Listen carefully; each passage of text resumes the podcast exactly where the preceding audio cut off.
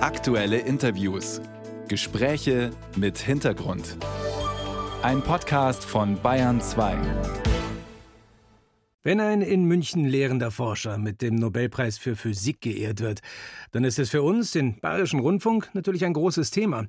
Und so haben wir gestern sofort bei Ferenc Kraus angerufen, nur wenige Minuten nachdem bekannt war, dass der Mann vom Max-Planck-Institut in Garching und von der Ludwig-Maximilians-Universität in München gewonnen hat. Was soll ich sagen? Wir haben ihn nicht erreicht. Natürlich haben Freunde, Kollegen und Journalisten aus aller Welt nämlich das Gleiche getan. Wir haben Nachrichten hinterlassen, SMS geschrieben, E-Mails geschickt und um zwei Uhr morgens erreicht uns dann doch noch eine Nachricht von Ferenc Kraus, dass er Zeit für uns hat. Deshalb kann ich ihn jetzt am Bayern 2 Telefon begrüßen. Guten Morgen, Professor Kraus, und herzlichen Glückwunsch. Äh, schönen guten Morgen, vielen Dank und ich möchte mich entschuldigen, dass ich Ihren Anruf gestern nicht äh, gleich auf Anhieb entgegennehmen konnte. Das da war tatsächlich hier einiges los. Glauben Sie uns, wir sind nicht böse, dass das gestern nicht sofort geklappt hat. Wir sind froh, dass es jetzt funktioniert. Sie haben ja gestern gesagt, es sei ein bisschen unwirklich, den Nobelpreis zu gewinnen. Jetzt, einen Tag später, fühlt es sich schon echter an, wenn man als Nobelpreisträger aufwacht? Ja, man, man, man versucht sich irgendwie Schritt für Schritt daran zu, zu gewöhnen und, und äh, die Medien tun natürlich auch ihren Beitrag hm. dazu, dass man das äh, über kurz oder lang als Realität hier anerkennt. Hatten Sie eine Ahnung, dass Sie dran sein könnten? Ich habe gestern auf Ihrer Website angeschaut, worüber Sie genau forschen und habe eine lange Liste von Ehrungen gesehen, die Sie für Ihre Grundlagenforschung schon bekommen haben. Also hatten Sie vielleicht so eine heimliche Hoffnung oder gestattet man sich sowas gar nicht?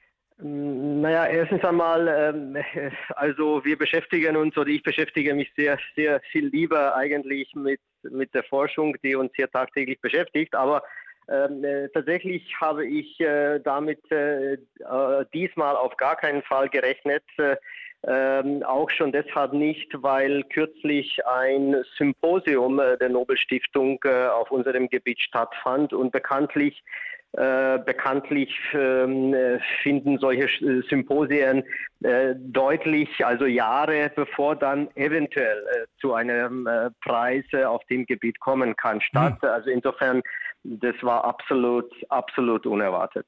Sie haben gerade gesagt, Sie befassen sich sowieso lieber mit der Forschung. Dann versuchen wir uns doch auch mal damit zu beschäftigen. Sie haben es geschafft, und ich bitte zu entschuldigen, wenn ich jetzt ganz grob verkürze, Sie haben es geschafft, die schnellsten Vorgänge, die es in der Natur gibt, in Echtzeit zu verfolgen. Wir reden ja also vom Milliardstel einer Milliardstel Sekunde, eine sogenannte Attosekunde. Das ist als Grundlagenforschung ganz enorm, das erschließt sich mir schon. Aber gibt es auch praktische Anwendungen, die daraus resultieren können?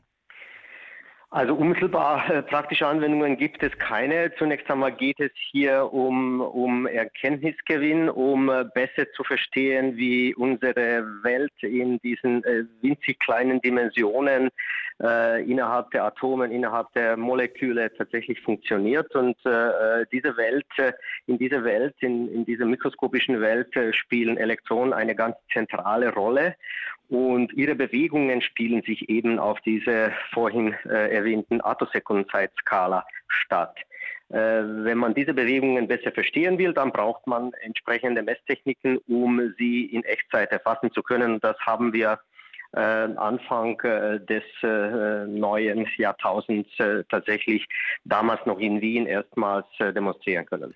Und damit haben Sie tatsächlich einen neuen Zweig der Physik auch mitbegründet, die Attophysik.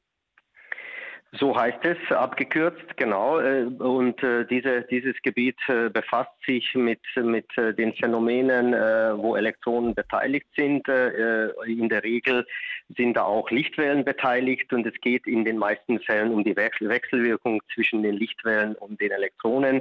Die, das ist eine, eine fantastische Symbiose, die uns einerseits erlaubt, die, die, die mikroskopische Welt, den Mikrokosmos zu erforschen, andererseits aber aber durchaus auch den Weg zu ganz spannenden neuen Anwendungen, zum Beispiel in Richtung äh, medizinischer Diagnostik eröffnet. Hm. Das heißt, die Arbeit geht jetzt natürlich weiter.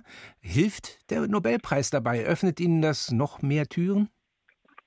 Das weiß ich noch nicht. Aber äh, wenn, wenn, wenn er das tut, dann hat er einen wichtigen Dienst geleistet. Sie sind jetzt schon der dritte Forscher vom Max-Planck-Institut in Garching, der mit dem Nobelpreis ausgezeichnet wird. Nach Theodor Hensch im Jahr 2005, Reinhard Genzel im Jahr 2020. Sie könnten jetzt einen richtig exklusiven Frühstücksclub dabei sich aufmachen. Gibt es das? Trifft man sich da untereinander oder sind Kollegen sowieso miteinander im Gespräch? Nobelpreis ja oder nein? Äh, also erstens einmal, wir sind natürlich miteinander äh, sehr oft im Gespräch, insbesondere natürlich mit meinem Kollegen am selben Institut, am Max-Planck-Institut für Quantenoptik, mit äh, Herrn Professor Hensch. Äh, also es war mir auch gestern eine ein, ein ganz besondere Freude und Ehre, dass er äh, anwesend war. Hm. Äh, und äh, ja, also er, er äh, ist für mich äh, nach wie vor ein ganz, ganz, ganz großes Vorbild. Er hat mich äh, in verschiedenen Phasen meiner Karriere äh, in den letzten 20 Jahren äh, also fantastisch inspiriert und, äh, und ich freue mich schon auf die weitere Zusammenarbeit.